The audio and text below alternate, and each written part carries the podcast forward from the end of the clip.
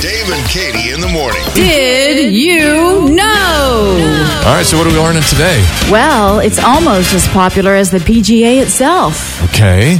You can put 75 million golf balls in this thing, All right, I'm trying to. a- and it's sometimes called an airship. Oh. I'm I know. talking about the Goodyear Blimp. It's going to be right here in Tulsa. Be on the lookout for it this week. It's going to be parked at the Riverside Airport when it's not up in the air. And it's going to be flying, I guess you could say, around seven hours a day over the PGA. And it's not something that you can mistake. Like if you look up and think maybe you're seeing a blimp later this week, it's probably the blimp. It's a blimp. Kids, this is going to be fun. It's going to be fun to watch for. What a fun word to say. It's just one of those if you say it a bunch, it makes Blimp. everybody laugh. So let's try it. Blimp. Blimp. The Goodyear Blimp.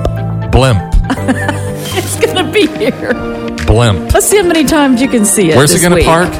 at the Riverside Airport, but that's just where it's parked when it's not up in the air. Those seven Does hours. it float?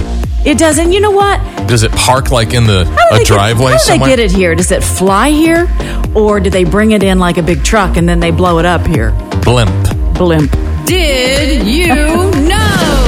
Dave and Katie, morning 6 to 10. KXOJ.